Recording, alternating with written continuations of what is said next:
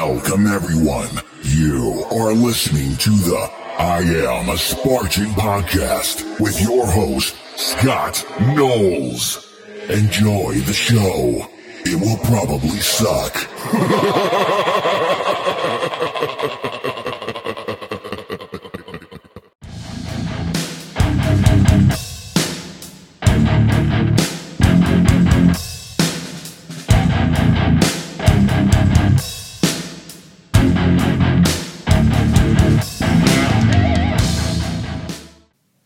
Scott the Fane Knowles, and you're listening to another episode of I'm a Spartan OCR podcast. On this episode, I talked to Zach Wisnowski. I think I said his name right. Zach Wiz. And he tells us about going to the Iceland Spartan Ultra World Championships. And uh, it was quite an adventure for him, and it was a really awesome interview. And I hope you enjoy it. What's up, man? What are you doing today? Zach Wisnowski. Did I say it right? Yes, you did. Yes, you did. Yeah, I just got done with a uh, little workout in my driveway. My first workout since Iceland. Um, would have been a longer workout, but I had to drop my truck off at the body shop since I crashed it right before the race. Yeah, we Right saw that. Uh.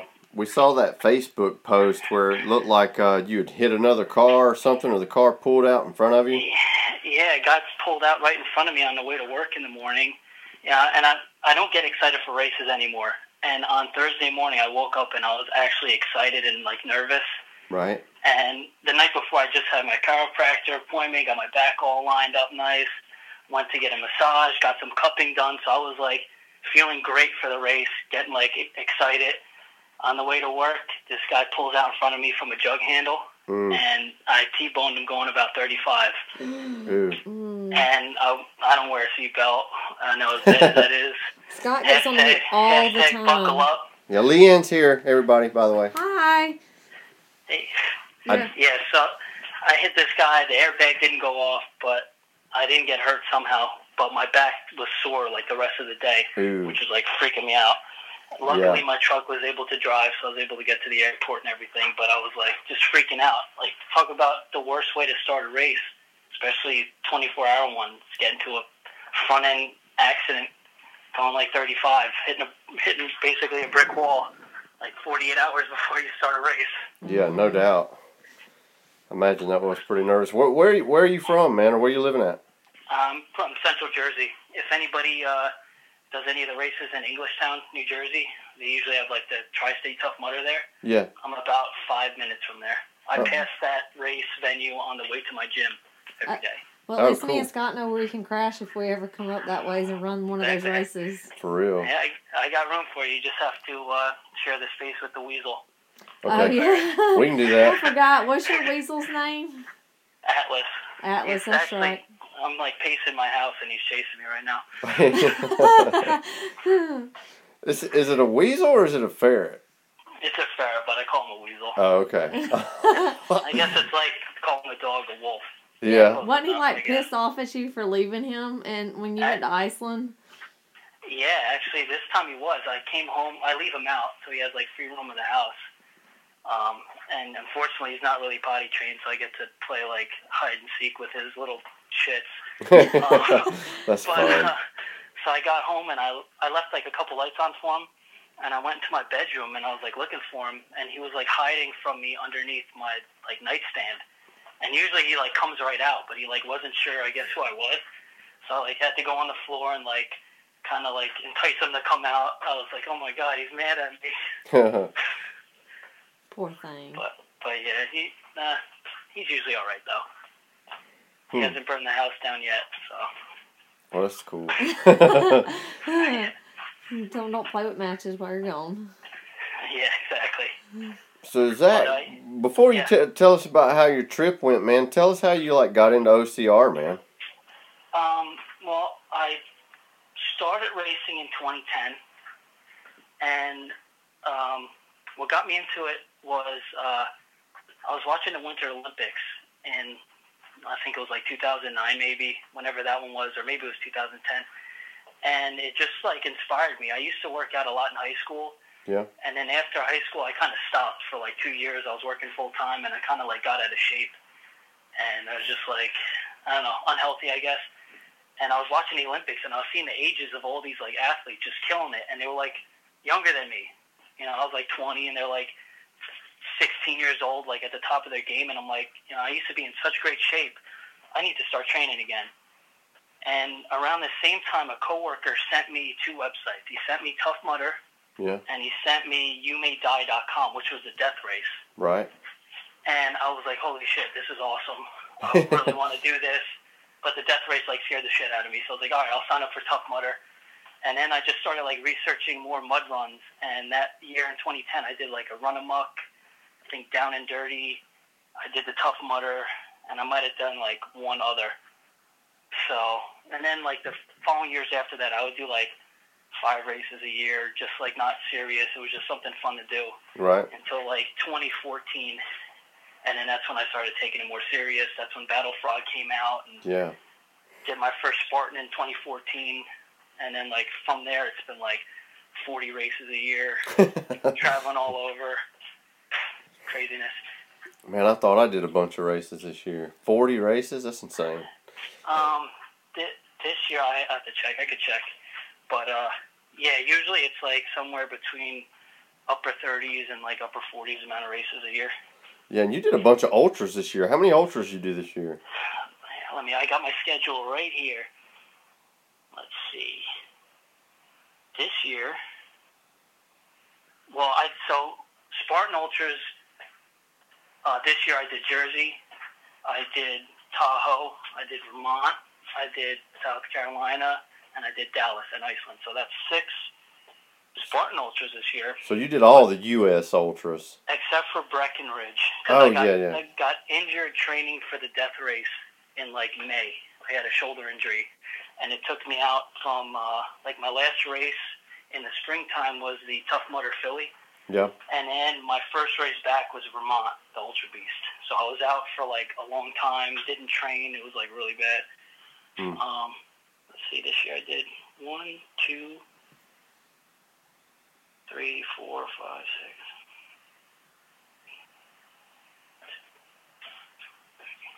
I did like 15 ultras this year. Dang. Oh wow. So did you get picked to do the death race? I did. I did. Oh wow! I Like, remember um, seeing your interview online, um, on Facebook, and um, I think would you you had you did like a um, it was in um, I guess kind of like reference to a friend of yours that had passed away. Yeah, yeah. Um, so when I race, I wear the ashes of my best friend who passed away in high school. Um, he died when we were seniors. He was 18 years old. He died of a rare form of cancer called rhabdosarcoma. Uh huh. Oh, what is that? And uh, first he got he got cancer when we were in like freshman year of high school. We actually like started going to a boxing gym and stuff like that. We were like best friends, like Mm. sleeping over in his house like all the time. Like we were tight. He got some kind of cancer in his foot. Then it went away. Then in like the end of junior year, it came back, but it came back in his like abdominal fluid. Oh my god! And then it ended up like becoming tumors, and he basically starved to death. It was like Mm. really bad. Yeah. So he he, uh, he passed away um, before we graduated, a month after he turned 18. So that like that was a really bad time in my life. But luckily, I was able to get a little vial of his ashes that I have in like a little metal container. Yeah. And so when I started working out in 2010, I like used him as my motivation, and he always wanted to climb Mount Everest. He was like obsessed with climbing Mount Everest. And at the time, like I didn't think anything of it. I was like, yeah, that's cool. I guess that's cool to tell at parties, like when you're an adult, like, yeah, I climbed Mount Everest, no big deal. But now that I'm thinking about it, I want to do that, but that's why I carry his ashes because he always wanted to climb that mountain. So I Right. figure, like I'm climbing Vermont, I'm climbing like all these crazy mountains traveling, so I wear his ashes with me, That's pretty cool. kind of like honor his life, you know. So are you gonna do Everest one day? Yeah, and actually, what's what's pretty cool is he was a uh, a junior dragster, and at Englishtown where the races are, he used to race there on the track, Right. and the the junior dragster tower is dedicated after him. It's named after him. Oh, that's Daniel cool. Lorenzo. Yeah, so it's like every time I go to race there, I look at the tower and I see his name on it. It's pretty cool. Oh man, that is cool. That's cool that you're uh, you know carrying his ashes around with you to all those races Yeah. too. That's really neat. Yeah. So if I if I do climb Everest, I'm gonna spread his ashes at the top Oh man, sure. that'll be awesome. That'd be an epic journey, man. I don't think I Yeah. could hack a cold. Yeah. One one day, you're, it's, that trip takes like a couple months, so I can't I can't swing that yet. But I don't Oh, know, yeah. maybe in like ten years or something. Yeah, that But would yeah, be an so- expensive trip for sure. So in my death race video, yeah, I referenced Lorenzo. So I was gonna bring his ashes for that, but I got injured, and then uh, they didn't really tell you you're selected. The week of, I get an email, and they're like, "Hey, you're supposed to be in Vermont," and I was like, "Ah, uh, my shoulder's injured. I kind of can't." Huh. So that was that. Well, Maybe next year. So you could always do it next year. Yeah. Yeah. I'm gotta see my schedule. Next year will be epic. yeah, yeah. You missed uh, busting Mike's balls through the whole event. oh, rating. Yeah. Talking Yeah. about I, li- I listened to that podcast. It was good. I definitely had uh, some, you know, fear of missing out or whatever with that one. Yeah, he made it sound listening to his fun, even though I don't think it would have been. Yeah, I, I, I don't know. I don't like being like told what to do like that. You Me neither. Like the go, like I love GoRuck and the Hurricane Heats, but I rather just like do individual stuff. Yeah, I think I think that, that those are one of those things where it would be fun. Like if you know it was some close friends, like hey, let's all go do this together. It's not one of those things I would go do if I didn't know anybody there. I just wouldn't do it. Yeah, yeah. I would definitely been understand one of the ones passed out on the floor, like ground, do it from doing burpees. Yeah, I would have been doing some shady burpees for sure. Yeah, I burpees like totally destroy me. I uh-huh. take like so long doing them, they totally kill me. So I would definitely suffer for a long time doing those. Probably be the last one to finish those burpees. Yeah, no, I'm good until like I get to like ten or fifteen, and I'm like, man, it sucks. I always count up and then I count backwards so- so that way I can realize how many less I have. what? So it doesn't seem. So I'll go 1 through 15 and then I count back. I do like 15, 14, 13, 12. I would get so confused doing that, It's and I would get way I can take my mind disqualified off of it, because I 'cause- didn't do my burpees right. Yeah. I would, I would definitely get confused. Well, you always have to add like one more extra just in case. you You don't got count it. right. In, in Iceland, on Right. the one lap, I added a couple extra just in case. Mm. Didn't want to get disqualified from that one. So Zach, you went you went to Iceland last year also, man. I did, I did, and it was uh, the most dangerous race I've ever done last year. That Really? was- yeah, last year was insane. So you're saying last year was harder than this year? No, it was no. This year is was definitely tougher, but last year the the weather conditions were uh, Nasty. it like rained for like five six hours, then it iced, then it snowed, then everything turned to ice. This year the course was tougher. This year the carries were longer, and I feel like they were heavier. But the Mhm. conditions were perfect. It, They were trying to slow No. John down. I knew there was going to be a lot more Oh, carries. Without a doubt, without a doubt. And and I think they realized how hard they made it because I think after the first lap, they changed one of the prizes from the first person to 100 miles won 100,000, and then after like the first lap, they said the first person to do 90 miles got 100,000. Oh wow. So I feel like they realized how bad it was. I mean, the the bucket carry was terrible, but then the second sandbag, it was so steep, and it went down in this like ravine, and the whole course wasn't covered with snow. It was only like going up to the peak and down. Yeah. So a lot of it was like kind of muddy, and the ground was like totally uneven and very rocky. And that sandbag was definitely the toughest sandbag I've ever done. It Wow. was the worst. Was there was complaining about it. was there like ice on the ground and like really sketchy like slippery um steps you took? Yeah, there was um, going up to the peak, across the top of the mountain, and then back down. So the beginner race started, and um, so the beginner race started, and we did a 5K through the town, just like last year, Right. just through the streets, and it was pretty cool because the the roads like weren't closed off to traffic. So there's like cars driving around us, like It was like the Spartans were invading Iceland. It was pretty cool. Was there like a lot of locals, like you know, on the sidelines cheering and Yeah. watching and stuff? Yeah, there were like outside, like there were like little kids, like standing at their doorsteps, like waving to us. Oh, I bet that was cool. Yeah, it was pretty cool. But uh, so after we did that 5K, we entered the actual laps, which were 6.6 miles, Right. and about a half mile into the loop started the climb to the peak. And that climb was completely covered with snow and ice. And it was basically like ice climbing. That's the, the closest thing I could describe to it because of how steep it was and rocky it was. You couldn't like stand straight up. You basically were like hunched over and they had ropes going all the way up just because of how slick it was Yeah.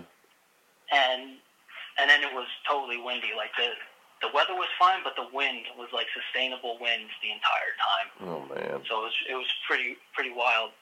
But um, they said for the packing list that we could bring uh, micro spikes this year. So leading up to the race, I'm like, oh man, last year last year I walked the whole course because it was so slick from the ice I couldn't run. Right. So like, oh man, this is a game changer. I get spikes this year. Like I'm gonna crush this thing. But then closer to the event, they're like, oh no, you could bring the spikes, but you can only wear them when we say and only on a certain part of the course. What? That's lame. Exactly. And so like, oh man. And they didn't really tell you this until like a couple of days before the event. So mm. here I'm like, oh man, it's gonna be easy, whatever. But no, so they ended up not letting us put those spikes on until 3 a.m. Oh man. A lot of people were done. Tapped out laps. before then, right? Yeah, a lot of people stopped at four. Four laps got you your belt buckle. Four laps got you to like 30 miles. Right. So a lot of people stopped at that point.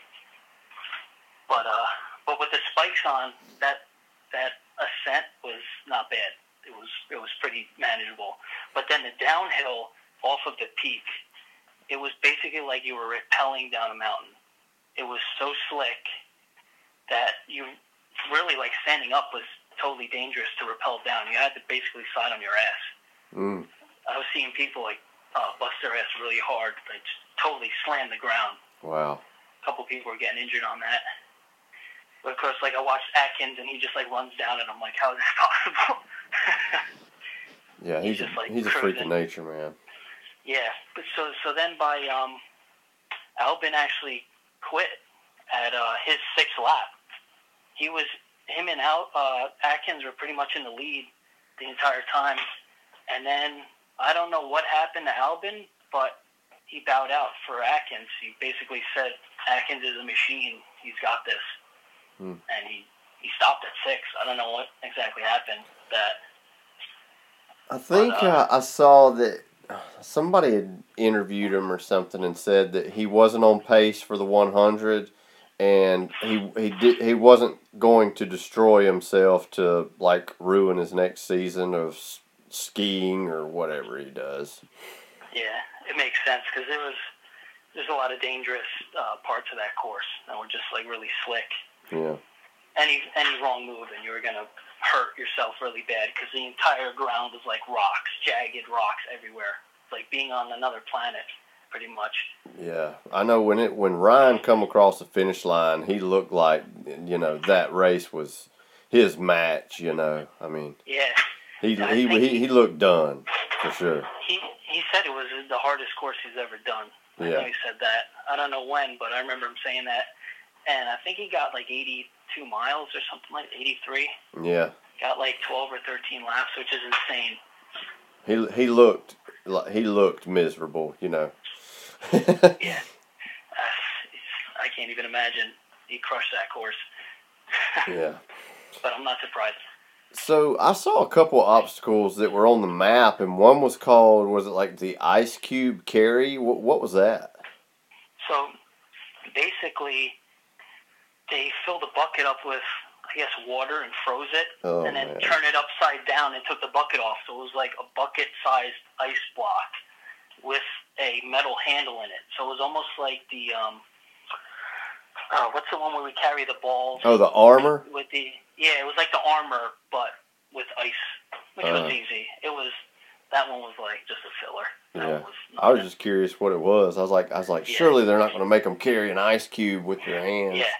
And so last year they had those, and because it was raining, they were like melting. So you'd get up to it, and it was like this tiny little ice block. It was like a joke. That's funny. yeah. And there was another obstacle that was called the Yokohama Tire Drag.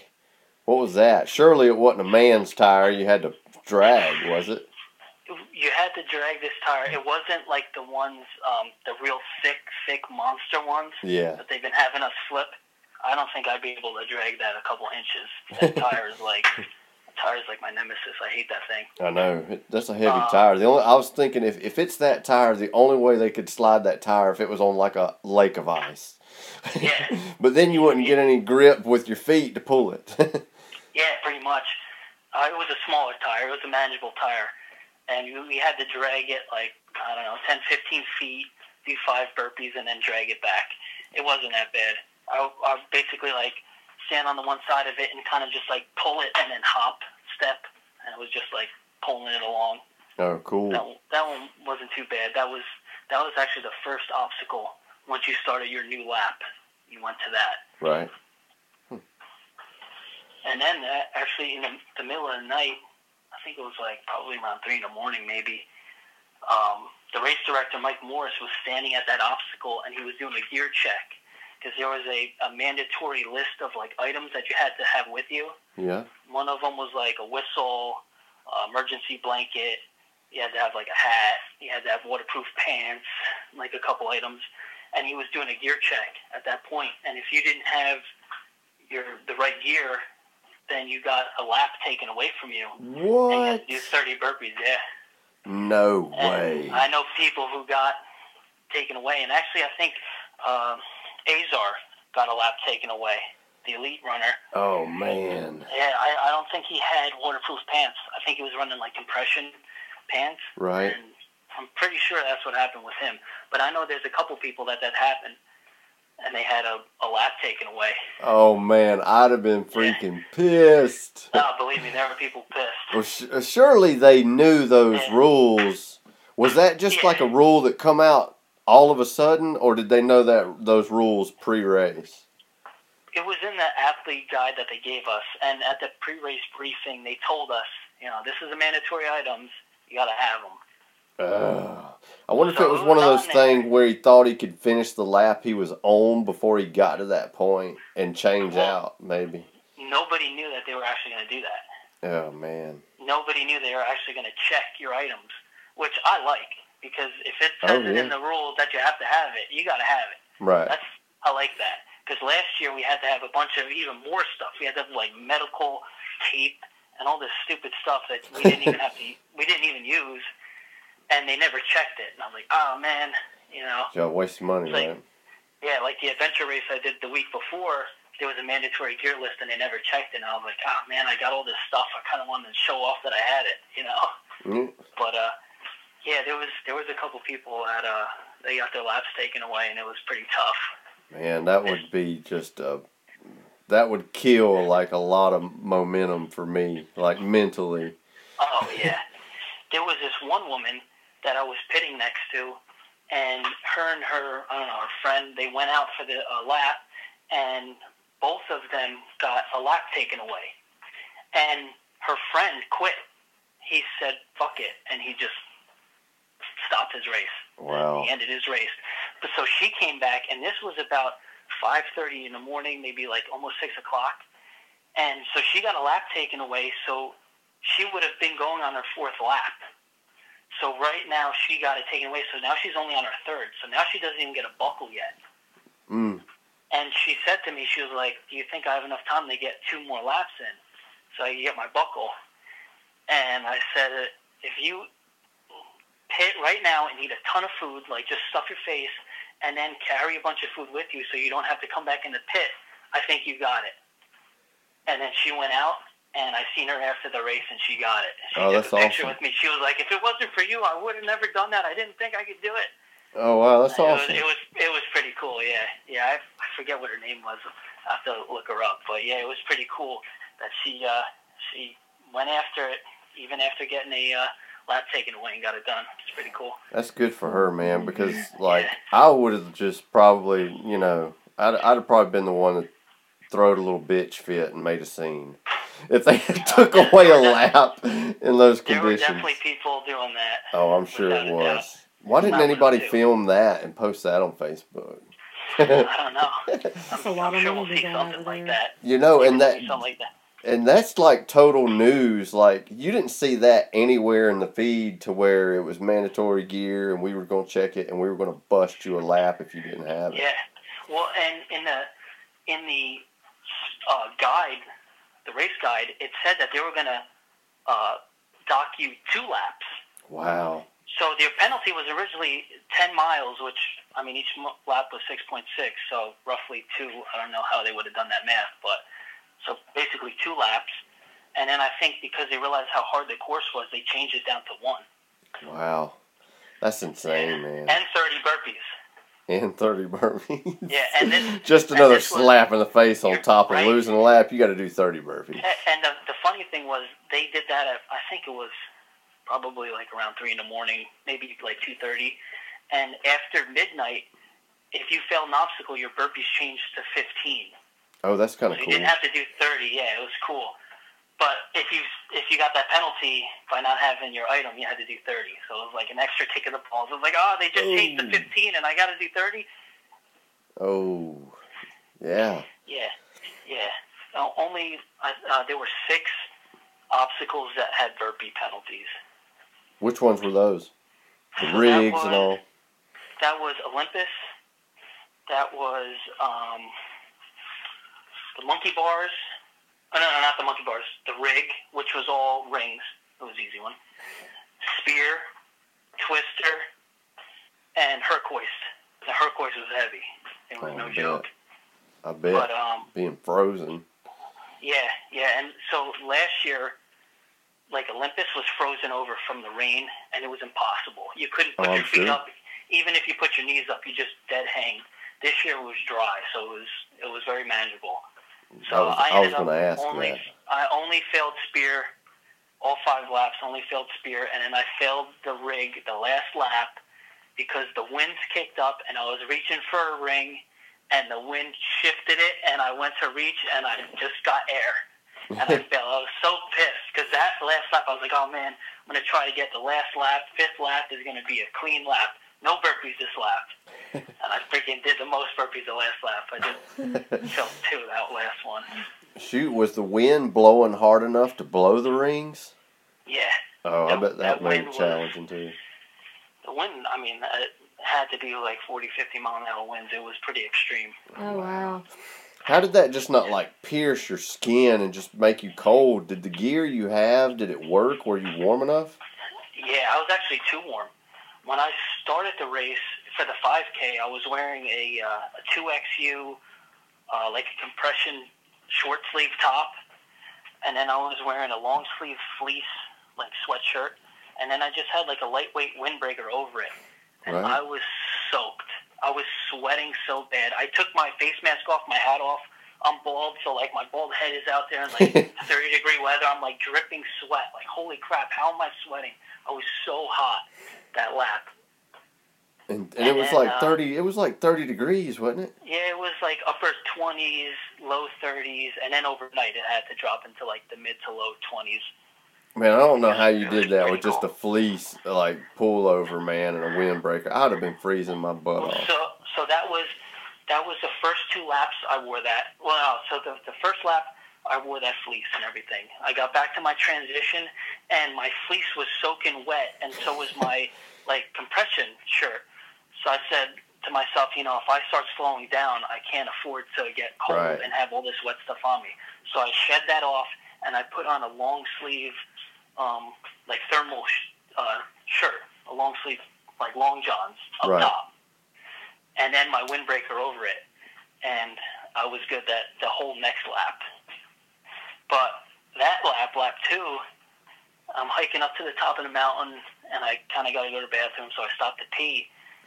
And I go to the bathroom, and I notice that it's kind of pink, Right? and I'm like, oh, that's that's not really good.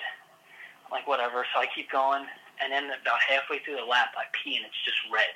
Uh oh. I mean, it, it looks like somebody dropped red food coloring dye in my urine. It wasn't like thick, but it was red. So at this point, I start freaking out. I'm like, I would have to. am. I get? I'm like, am I getting rhabdo? Did something happen in the accident the other day? Are my organs Ooh. fucked up? Yeah. So I'm like, a million things are going through my mind. I'm like, holy shit, am I gonna fucking die out here? Like, what's going on? But of course, that I was like, well, I don't want to get medically dropped from this race. I didn't come out here to DNF, so I decided that I was to keep going, but watch, monitor it. Right. So, so lap two, I'm going through, um, and I'm just like worried the entire time. Oh, I'm sure. Uh, I see my one buddy pass me on this one spot that like you could see the people that were behind you, and I yelled to him, uh, Billy Richards. I don't know if you know him. He runs with the American flag. Yeah, yeah, and yeah. I I know know what you're he's had rhabdo before, so I like I was like, Billy, I'm fucking pissing blood, dude. And he's like, when you get to transition, just drink a ton of water. You'll be all right. And I was like, all right. so I get I get back to transition, and uh, my buddy uh, Cody, his girlfriend was there, and uh, I asked her for a couple Nuun tabs, and I ended up putting it in like a big thing of water, and I chugged like 18 ounces of that, and then I chugged like another 18 ounces of just water, and I sat there for a while and waited till I had to go to the bathroom again, and then when I did go, it was not red, it was like pink again. Right. So I was like, okay, something weird's going on, but it's not getting worse. So let's go out for lap three. Man, So, that would have that would have totally like freaked me out and scared me. yeah. I'd have like yeah. tried my best to like run behind Josh Fiore because I know he's like an ER doctor or something like that. Yeah, yeah, right. yeah. Yeah, that freaked me out, and yeah, you can just imagine what you're worrying about. Everything, just just craziness. And uh, when I was in transition, I was I was like, should I tell medical? You had Mhm. 30 minutes of medical before you got dropped from the race. Oh well, that's So cool. They did help. that Yeah. because yeah. no, most of the time you, you get medical assistant in a regular Spartan race. That's it. That's it. You're pulled. Exactly. That's it. That Yeah. was cool that they did that Yeah. for that race. And so you got 30 minutes of medical until you got dropped. If they had to use an IV on you, you got dropped. Hmm. And I was figuring that they'd have to use an IV on me. yeah, probably So, so. I mean, it's probably not the smartest thing to keep going, but it ended up working out for me. right. Um, so then lap three started, and uh, my my left knee has been giving me issues with my IT band since um, about mid October when I attempted a hundred miler. Uh, I got like some IT band issues, runner's knee from that race. Yeah. Um, so that started to, to bother me, and every step hurt. I'm sure you've felt that pain before, like Yep. your IT band. Mine flared up when we was at South Carolina a few weeks ago, and it bothered me this past weekend. It's, It's the I hate it. It's the worst. I know. So I got some tricks to help it, but um, so uh, I'm usually like pretty emotional when I run like certain distances, Yeah. and I, I like talk to myself a little bit. And uh, was getting to that knee pain, like it was hurting so bad that I started saying like stuff to myself. I remember I was telling myself, I was like, um, "You need this pain. You're not done hurting yet." And I kept saying my, that to myself, and then I started to cry a little bit. And then after I fucking got myself together, my knee pain literally stopped. Wow. And from that point on, it didn't hurt at all. At all. It still doesn't hurt. My knee feels fine. That's I finished. I finished three more laps after that point, and literally my body wasn't sore after the race. I have no idea what kind of voodoo happened to my body at that point on that mountain, but I tapped into something because, like, I mean, I was taking the stairs in the airport after the race, wow. like smiling about it. You you mentally made the pain go away. yeah, it was it was unbelievable. I didn't really think it was totally possible. Oh, that's cool. So yeah, pretty cool.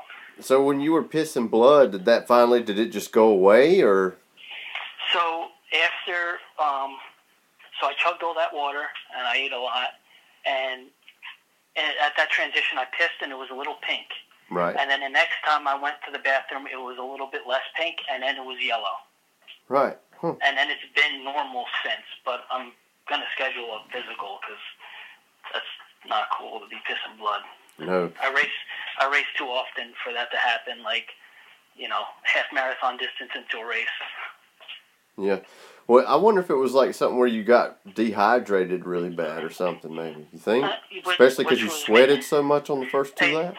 That's what I was thinking also, because before the race, I took four ibuprofen, which is usually more than I take. Usually I'll take like two or three, but I took four because I figured I was just in this accident. My back's kind of sore, Right.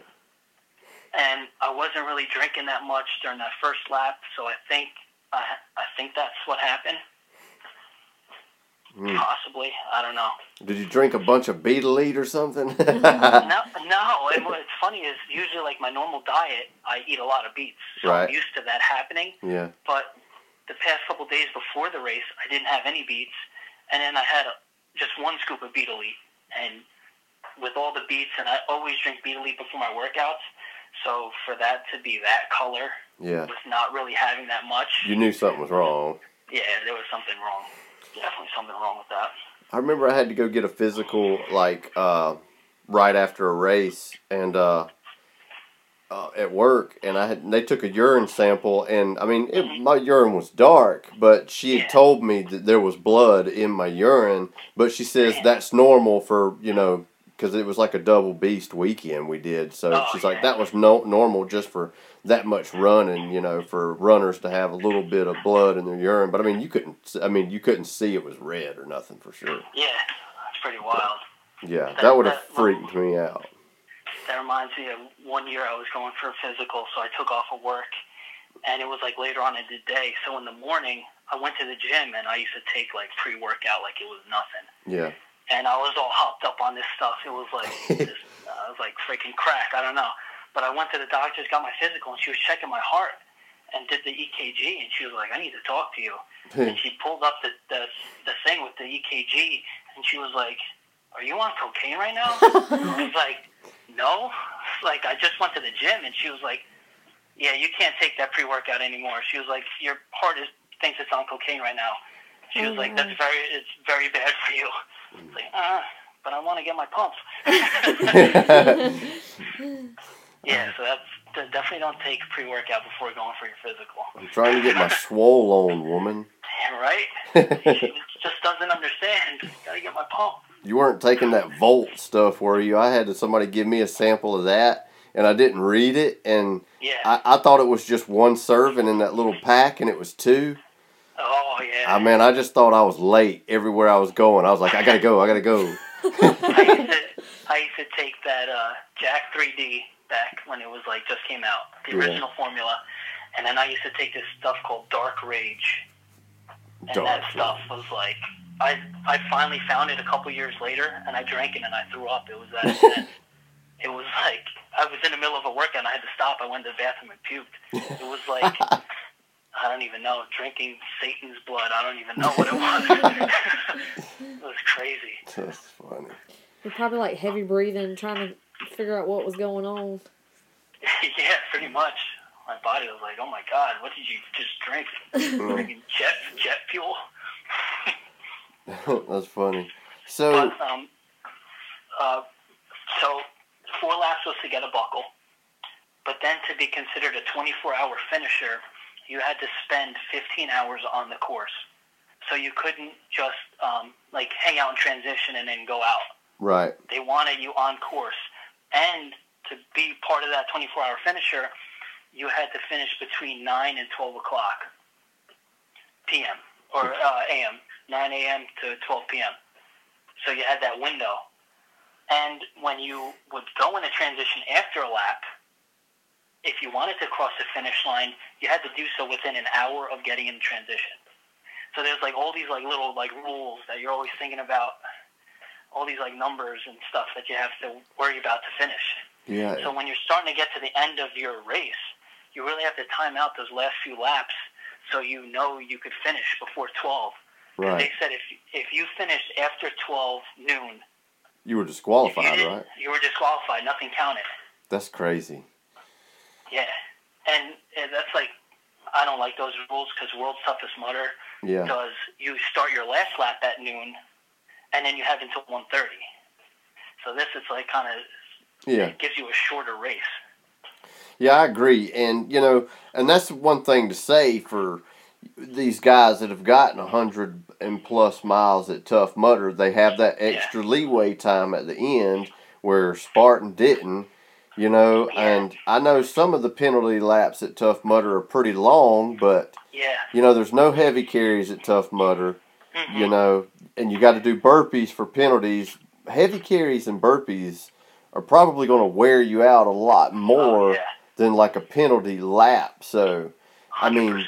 for somebody to get 100 miles and do it under those Icelandic conditions, yeah. that would have been uh, a miracle effort, you know. Without a doubt. Uh, I was thinking that the like the entire time I was racing, I was like, how can anybody do 100 miles with these conditions? Yeah. I've done World's Toughest Mudder a few years, and I love the 24-hour races. But basically, World's Toughest Mudder is fun. Iceland, like the Ultra Championship, is to break you. It's just, it's to hurt you. There's no other way to describe it. It is brutal. World's Toughest Mudder is like you're in the tent, like tent city, and the laps are fun. Everybody's helping each other. And Spartan, it's like, it's just brutal. Mm. And you have like a lot longer in the dark. How, so, how much daylight did you have during the race? So daylight was up from um, about eleven to like I don't know three thirty in the afternoon, eleven a.m. to three thirty. Oh, wow. Wow. So you were in the dark for a very long time, like almost twenty hours. That's insane. Did you like get to like a mental place to where you know it's dark, you're tired, and you, your brain's just not used to that much darkness? And like, what did you do to mentally just make yourself keep going? Because I mean, my brain plays tricks on me when I'm doing races, you know. So I Yeah. know it had to been like a super, you know, effective there. Um, I, I think at this point my brain is kind of like calloused for longer events because I I don't really get to that area anymore where I'm like totally suffering in the darkness. Right. But um, I mean, w- but when I do get into that, you know, situation in my head, it, you know, you just think about think about finishing, think about what you're going to eat after, think about my family, my friends, what I'm going to post on Facebook after the race, my Yeah. post race posts, all my hashtags, you know. Yeah, Um, I flew halfway across the world to do this. Exactly. Yeah, yeah. This this this race meant a lot to me, but um, uh, luckily this race I'd never got to a mental point. Besides that one point when I had to basically uh, give myself a little pep talk for being a pussy about my knee, Right. um, which was short, but that was like my only little breaking point, and, and then after that I was fine. I bet when it flared up, you were like, "Man, not now," you know. Exactly. I was like, uh, and I was wearing a, a strap around my like lower thigh above my knee Yeah. to like prevent the pain from happening. And my knee was like, "No, man, we're gonna hurt today." Uh, I was like, "Oh, come on, dude, don't do this to me now." yeah, they say there's ways you can kind of rock tape around it to kind of help it, but uh, I haven't looked into it or nothing yet. But I'm I- scared I might have to next year. I, I try not to tape my legs because they're hairy, and I really don't want to shave my legs. well, I'm gonna. I've never put rock tape on my legs, but my legs are very hairy. it's, it hurts very bad to take rock tape off your hairy legs. I'm Well- going to tell you right now. well, that's nice to know. I think I'm just gonna have to try to find a better knee sleeve. It's yeah, it's not it's not nice to Don't uh, just shave tape the off. area that you're gonna put the tape on. That way, whenever you take it off, it don't hurt. that doesn't sound fun at all. Yeah, I've done that too, and I look like a ridiculous fool with uh, like my a strip of like my shin shaved. That's, that's right, man. I sport shorts like as long as I can. I'll be wear. I'm the one wearing a hoodie sweatshirt with shorts and flip flops in the Oh, wintertime. Yeah, completely. I like I did uh, the snowshoe marathon, the Frigis one in uh, Vermont in like February, or maybe it was beginning of March. I was wearing shorts and a t-shirt. It was in Vermont by Killing Things, snowing, and I was in shorts and a t-shirt running. That's funny, So, so I get it. man. I just like wearing shorts. That's all. yeah, me too. Shorts and a hoodie, whatever. Yeah. So I mean, and like I always joke around is because most of the time when I'm running in an age group or elite heat, I'll have more hair on my chest than the whole heat does. yeah, right. and you got to take pride in being a, a grizzly. You know, Yeah. that's The So I am. Sasquatch. Exactly. Got no hair on my head, but make up make up for it everywhere else. That's right. So, yeah. what was the feeling you had when you were coming in? It was your first lap. I mean, your last lap, man. Like, what was it feeling like? Uh, eh, I was. I definitely started to get emotional um, toward the uh, probably the last mile. I actually, I was. So I did my last um, like lap and a half with Billy, and then a couple other people. We ended up kind of just sticking together for the end. I bet that was fun. It, yeah, it was. You know, you get all the race banter and just babbling about nonsense. I don't even know. Uh, that's always fun. But uh, just thinking about that finish line and like looking at it, uh, I started to get emotional, uh, and I was just like getting myself so amped up, just thinking about everything, thinking about the whole race year, thinking about being there last year, and I got an extra lap in this year, tougher, tougher course. So I was like, just like really proud of myself, and I was just ready to finish strong. Um, and then after, uh, I, so I did age group.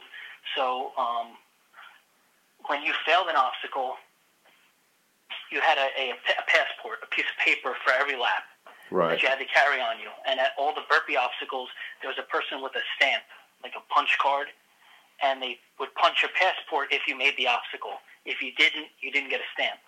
So then at the end of the race, when you get to before the transition point, there's a guy that checks it, the, the official. Yeah. And then he tells you how many burpees you got to do, and then you do them all your burpees in one spot, right then and there in front of the camera. Wow. So I had to do 30 burpees that lap, bang those out. The last obstacle was monkey bars. Did monkey bars, and I sprinted through the finish, and you know I definitely got teared up. I was I was happy to finish it, happy to that I was still alive after that accident. You know, life is short. You never know what the hell's gonna happen. That's right. Uh, yeah, and uh, the longer races, they're just like you learn a lot about yourself doing them. That's why I really like them. Oh yeah, it's definitely more euphoric when you like. For me, running like the ultra Spartans, and that's besides running an ultra trail race, that's pretty much the longest races I've done. But you Yeah. get you get that euphoric feeling when you come through the transition when it's halfway over, and then you get it again when you cross the finish line. And it's like you said, in that last mile, man, you're already smiling because you know you're almost there. Yeah, it's like man, just thinking like, the 24 hours felt like it went by so fast. Uh, I don't even know. It just felt like the race was just quick. Hmm. It just went by quick. But, Now, um, what time of the day did you finish? Were you able to finish like way before twelve or? Yeah, I finished. I I um I timed my lap so I would finish somewhere between 10 and 10 10:30. Right. I wasn't going to risk going out for another lap and finishing after 12. Oh, I don't blame you. I wouldn't have So I. I finished at around I don't know. I think it was like 10:30. I finished just as the light was coming up. I got to Twister, and Twister was probably like a mile and a half from the finish line. And at that point, I took my headlamp off. I didn't need it anymore, Right. which is also like a mental thing. So that also helps you. Once the sun comes up, it's almost like you're, you know, rejuvenated. Yeah. And but see, like you and- get so many emotions in, in a race like that, you know, it's just like every emotion possible, ups, downs, it's everything. It's addic- it's addicting. All those emotions in Oh, that short short amount of time, you know, how it's like it's, you go through everything in, in like 12, 24 hours. It's crazy. yeah. And see, that's like another thing when you talk about you, you weren't going to take a chance in going out for another lap. I mean, I would have done the same thing, and I'm sure because you never know what might could happen on that last lap. You know, you might could roll your ankle and it slow you down. That's why I think that was a pretty stupid rule to where if you didn't come in by twelve o'clock, you were disqualified, and that's. I think that's just another restriction they put on there to keep somebody from getting to hundred miles. Also, Yeah, I, I agree. I don't. I think being disqualified after 12 is a little ridiculous. For Tough Mudder, if you finish after 130, Yeah, that last lap just didn't count. yeah. But I mean, and that makes sense. Yeah, everything else counts. Yeah, Yeah, they could have done it like that, and that would have been way more Yeah. fair. Because, you know, I don't know if it was that everybody had to be off the venue by a certain time. and and that could be it too. I like carpooled with a couple people in the house I was staying with, and the one guy's wife was volunteering, and she was volunteering till two, doing like course breakdown. Yeah, And so I was like one of the last people in the transition area in that like soccer inflatable soccer field thing. right. And it was about like one o'clock, and the one official came over. He's like, "All right, we're closing down the thing," and I was like, "Well, I'm carpooling with like a volunteer. Oh you know, wow. can I stay in here?" And they were like, "No." Like, what? I'm in the middle of fucking Iceland, dude. It's like 20 degrees outside. Where do you want me to go? so we ended up waiting in the car, but it was like waiting in the car for like 40 minutes. Like, this is crazy. yeah, that is kind of wild. So I think they. I Maybe think they that was to, it. They just they only had a certain amount of time, and they had to shut her down. I think everybody had to be out by like 2 o'clock or something like that, but it was a little ridiculous. I was like, come on. I can't just stand by the door. Oh, that's crazy. And then you know, and I get the passport card. I mean that makes sense, but why not punch your card just if you fail it? That way you don't have to get punched every time you hit an obstacle. You know what I mean? Because That's true. Because I mean that's that would save a lot of time for the people that are trying to get to a Yeah. hundred miles. When they finish an obstacle, they got to walk to a volunteer to get their card punched. I mean that that little bit of time Well- adds up. Well, yeah. I guess the volunteers would have to definitely be on point to make sure that somebody didn't just walk away without it getting punched. Yeah, You know what I mean? But yeah, that make yeah that makes sense. it, it's a cool concept though with the punch cards. I, I liked it, but it was for the first like two laps. I kept it in my pack, Yeah, and every time I'd take my pack off, hand it to them, and then it started to get annoying. So then I kept it like zip tied on my front. right. I was worried that it would get ripped off, Ripped off. barbed wire or something like that. Yeah, there's some people that did like 180 burpees. Oh wow, You know, I'm like, that's not going to be me. that would suck to have to At do point, 180 I'll probably quit burpees at one time.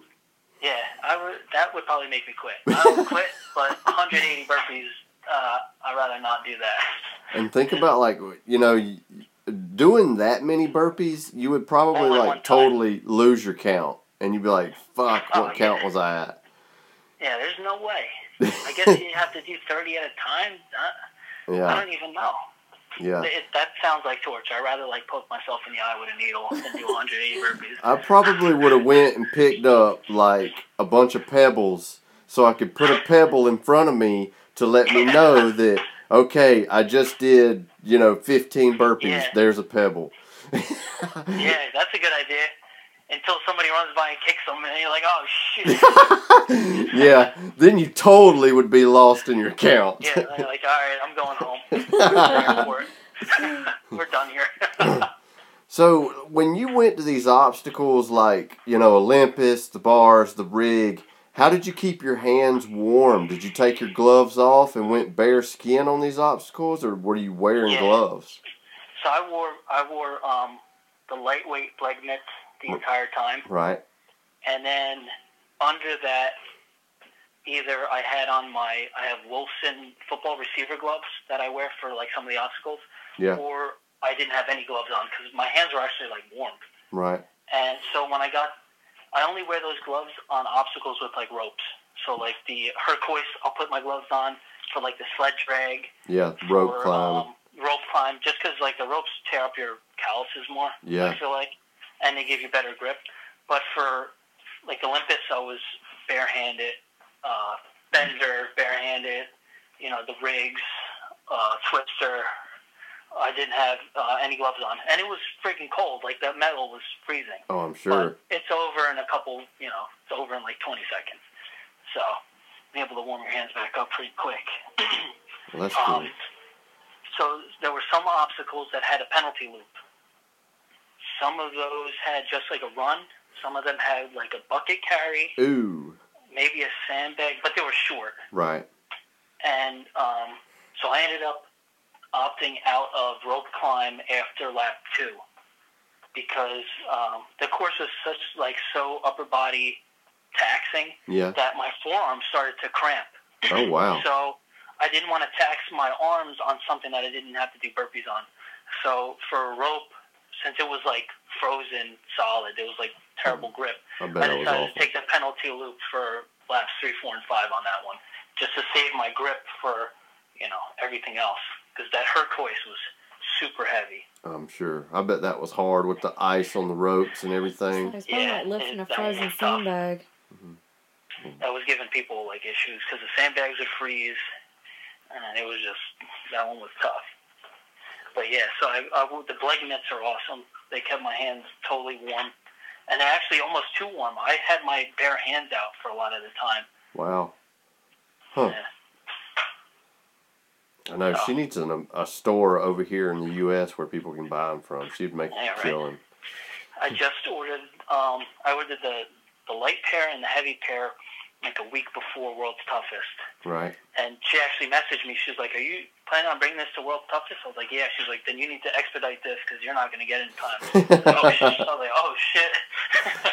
and but now they came out with a new pair that has like a drainage hole, like a, a thing for your watch. So I ordered. Should have waited. I didn't realize they were making a new version. yeah, I heard about the ones with the drainage hole. I didn't hear about the ones with the watch. Yeah, yeah, they have like a bunch of new features on it. Look pretty cool. I want to get. Mm, That is pretty cool. Yeah. So what was that uh, penalty loop like on the rope climb? Was it just a out and back run or something? Yeah, it was out and back, but the back was in like a creek bed. But you were, and there was water in the creek, but you were able Ooh. to like skirt the side. Right. And uh, the, I bought these special boots for this race by Merrell because I bought the boots before I knew we were going to be able to use traction devices. Uh, So since the nightmare I had last year with my speed crosses, not having any grip on anything, right. I was like, I need to like find something that's like magic on ice. So I researched and I found these like boots by Merrell that have like some Arctic grip on their soles, which ended up not being that good. but they kept my feet super warm. Hey. I would like stomp in like a, a mud pit and get my like there would be water that would like flow into my boot and then my foot would be warm like within 10 seconds. It was like crazy how good these boots were for keeping your feet warm even when they were soaked. And Hey. in, you know, 20 degree weather. That's Pretty cool. I don't know what Glenn Race was wearing, but he showed a picture of his foot, and it was like, it was pretty scary looking. Yeah, he had like frostbite or something. It looked like it. I mean, I, I, it, it, it looked pretty bad. My feet were actually too warm. I brought wool socks and I ended up just wearing my uh, darn tough socks, my lighter ones. Yeah. They were like just so warm. I know if I ever do anything like that, I'm going to contact you because you're probably one of the only people I said, man, I was too warm. Yeah, yeah. I had uh, I I was dressed properly. So then, uh, so after I took off my two, um, I had my windbreaker on for the first lap. I totally sweat everything out. I had an extra windbreaker, the same kind. I had my long sleeve thermal on with my windbreaker over the top for the second lap, and then for my third lap, I put on my jacket, which was um, it was like fleece lined, and the outside of it was like windproof and waterproof, but it wasn't a heavy jacket. And under that, I just had another long sleeve uh, thermal on. right. And I ended up, I was even too hot in that, and I had the whole thing unzipped, and I had the zippers underneath the armpits unzipped. So I was like constantly regulating my body temperature to not overheat and not get too cold. But once you got to like the peak of the mountain, you had to bundle up. You had to put your hood on, zip Yeah. back up, put your face mask on because the, the wind wind. was like, the wind was just extreme. That's crazy. Yeah, it was pretty cool. So did you have like a like um I guess like a guideline you went by like every time you come in transition? What was your game plan when you come into transition every every lap?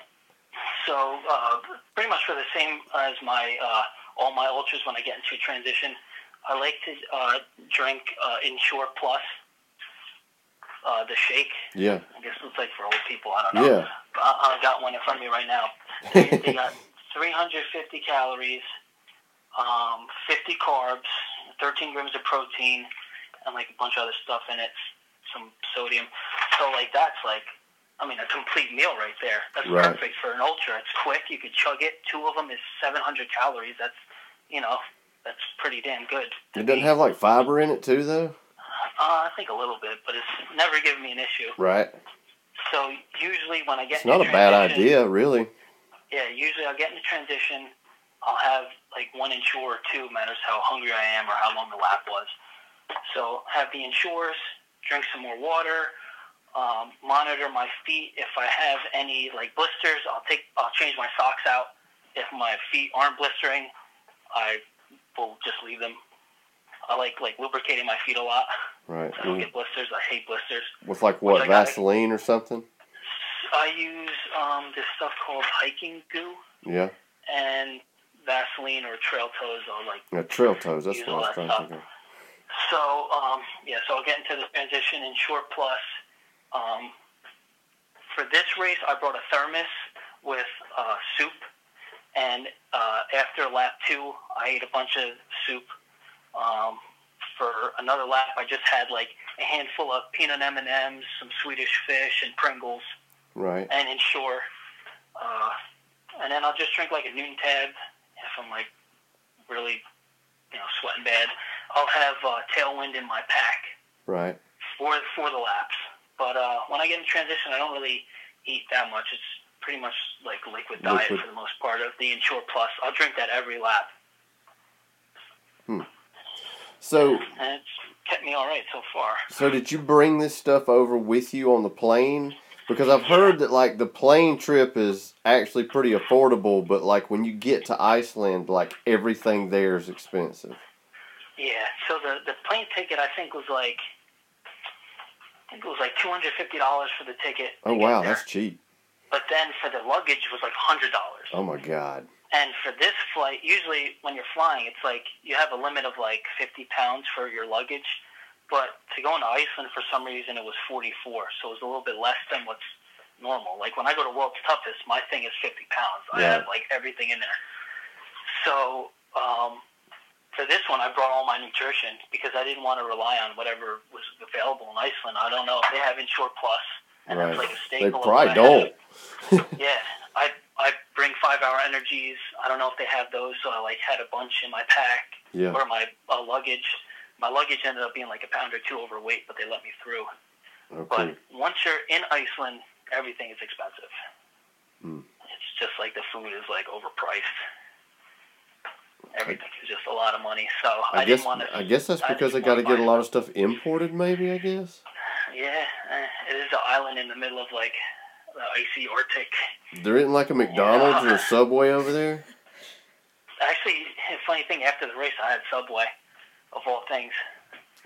But they don't have no five ninety nine foot longs over there, no, I do think they? it was like a fifteen dollar foot long. Whoa, Yeah, it was it was an expensive foot long. It was uh, that's insane. you're not getting any bang for your buck out there. Yeah, after the race, we got back to the house, and um, Spartan had like an after party ceremony thing, but it was at seven, Yeah, and I got back to the house at like three thirty, four o'clock, and I was starving. And right next door was Subway, so we're like, all right, let's go to Subway. Had some like bootleg lunch meat, some Icelandic lunch meat. it was kind of sketchy. I didn't get sick, so that's a good thing. But uh, yeah. oh, that reminds me. The night before the race, the people in my house they went out drinking. Okay, right. and the one guy staying with us was like a friend of one of these racers. He was like an older guy, probably in his sixties. He wasn't racing, and he wasn't even going to spectate. He was just hanging out in Iceland. Right. So I'm getting all my pack ready. I got everything ready for the next day. I go to sleep at like 10 o'clock. Well, at 12 o'clock, and he was also sleeping in my room. There were like two beds for each room. Right. He was in my he was in my room, and for him to get to his bed, he had to walk past my bed. Right. All right.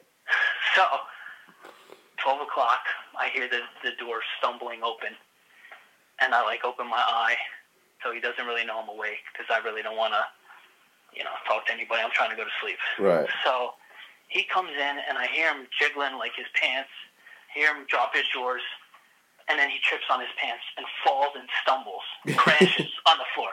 The lights are still out. He didn't turn the lights on, so I'm thankful for that. So I'm trying with everything in me not to laugh. I'm like, uh, I was like, ah, did I help this guy? I was like, fuck it, I'm not helping him. You know, whatever. So he gets in the bed and he is huffing and puffing, like trying to keep it together. I don't know if he, I thought he was gonna puke because he was like moaning, groaning. It was oh unbelievable. I was like, holy shit, this dude is gonna like puke. He's like 60 years old. Keep it together, bro. So then he finally passes out, from what I think. But I'm wide awake. So I'm in my room on my phone, and it's like 1:15. I'm like, oh my god, I got this race. So then I finally go to sleep again. Hmm. then I hear something else. It's three in the morning now. Oh my gosh, this is he awful. gets up. He gets up and he is holding the wall with one arm, and with the other arm is reaching out for the door. And he's like walking like an infant, like baby's first steps. Mm-hmm. he proceeds, and his his back is facing my bed. He proceeds to fart all the way across the room. He freaking, he farted basically all over my face. oh, I'm like, what the fuck is going on? I, I, it took everything in me not to crack up.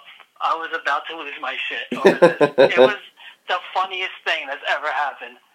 oh my god!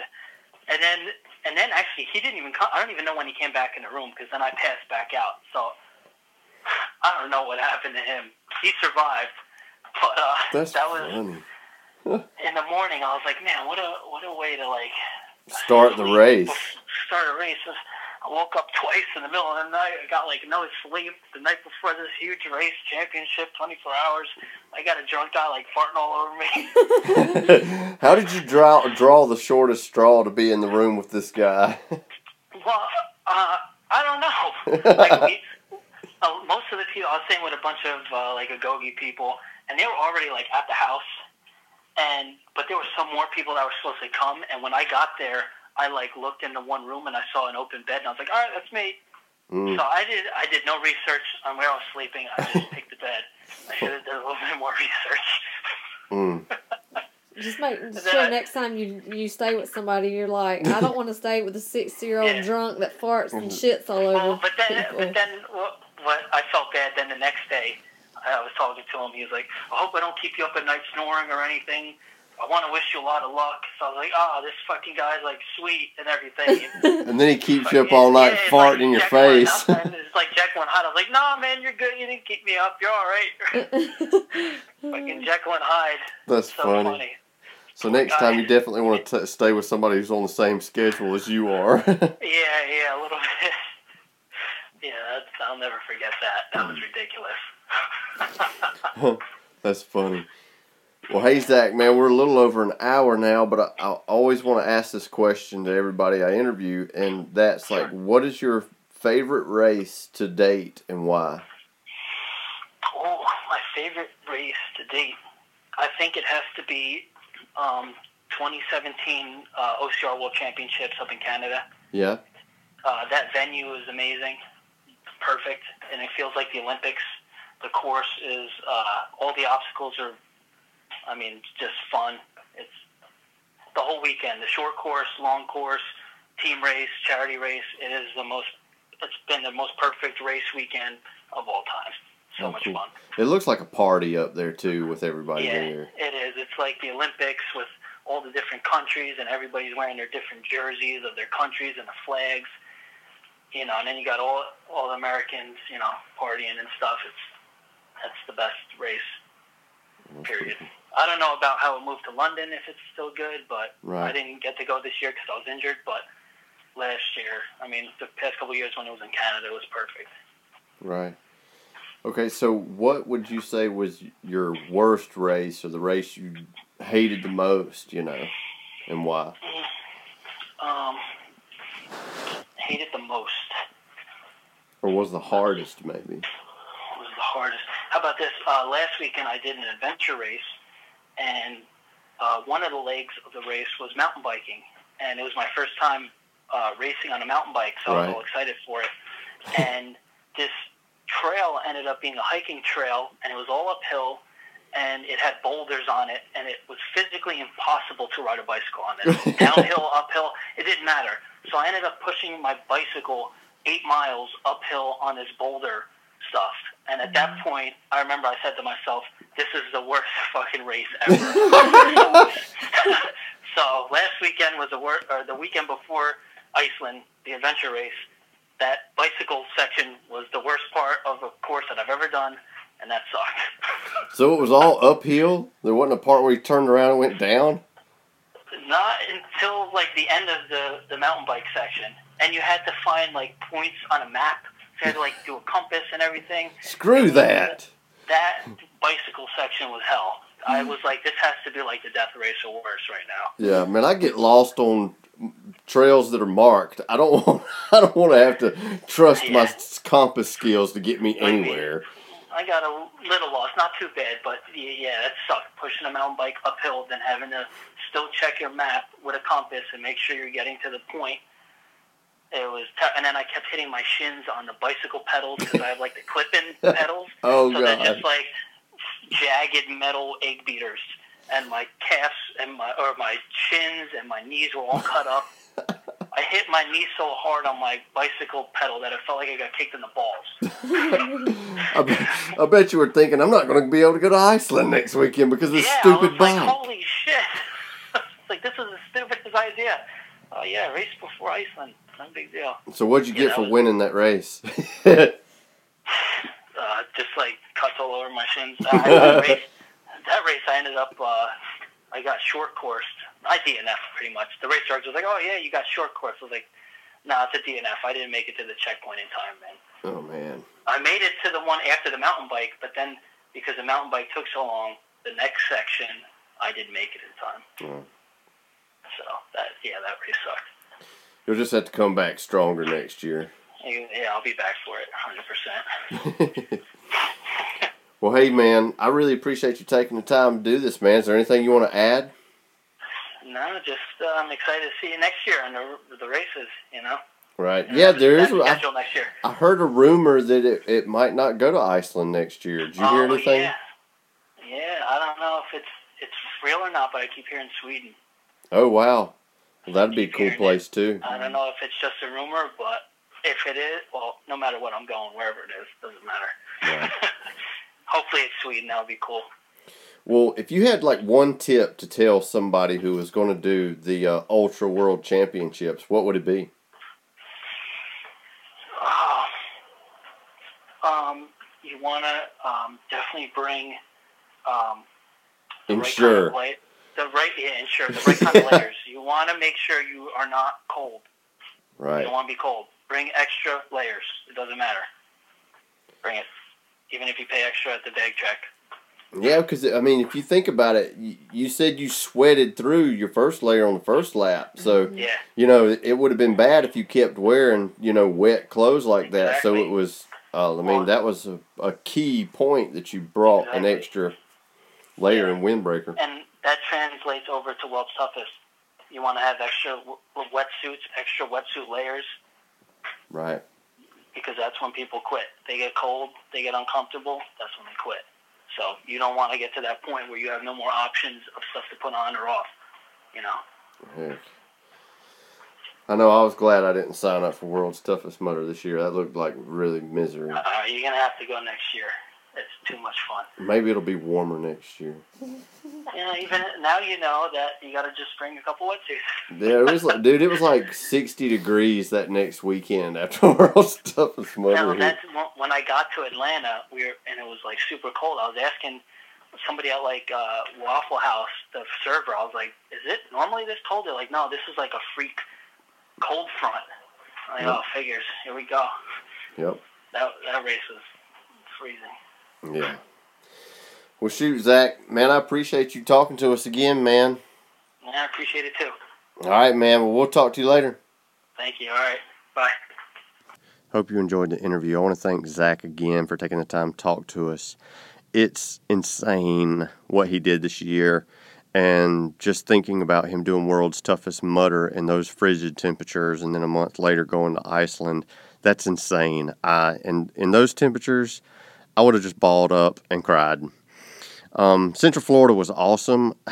Tons of people come up to me and said, "Hey, man, I listened to the podcast and it's really cool," and uh, it, it, means a lot. And I and I'm I'm glad everybody did. And if if anybody ever sees me at a race, please come up to me and say hi. I'm I'm really bad with names, but I and anybody that's come up to me and talk to me if I don't already know your name, I always ask. So um, please come up to me and say, "Hey, I really, I really enjoy talking to to the listeners, and and it, and it makes me want to keep uh, doing episodes." Also, um, uh, the race was awesome. I managed to go burpee free through the whole weekend, and got super lucky, and uh, got first place in my age group on Sunday, which will be the last time in the 30 to 39 age group because next year I got to run with the older fast guys. So, looking forward to that.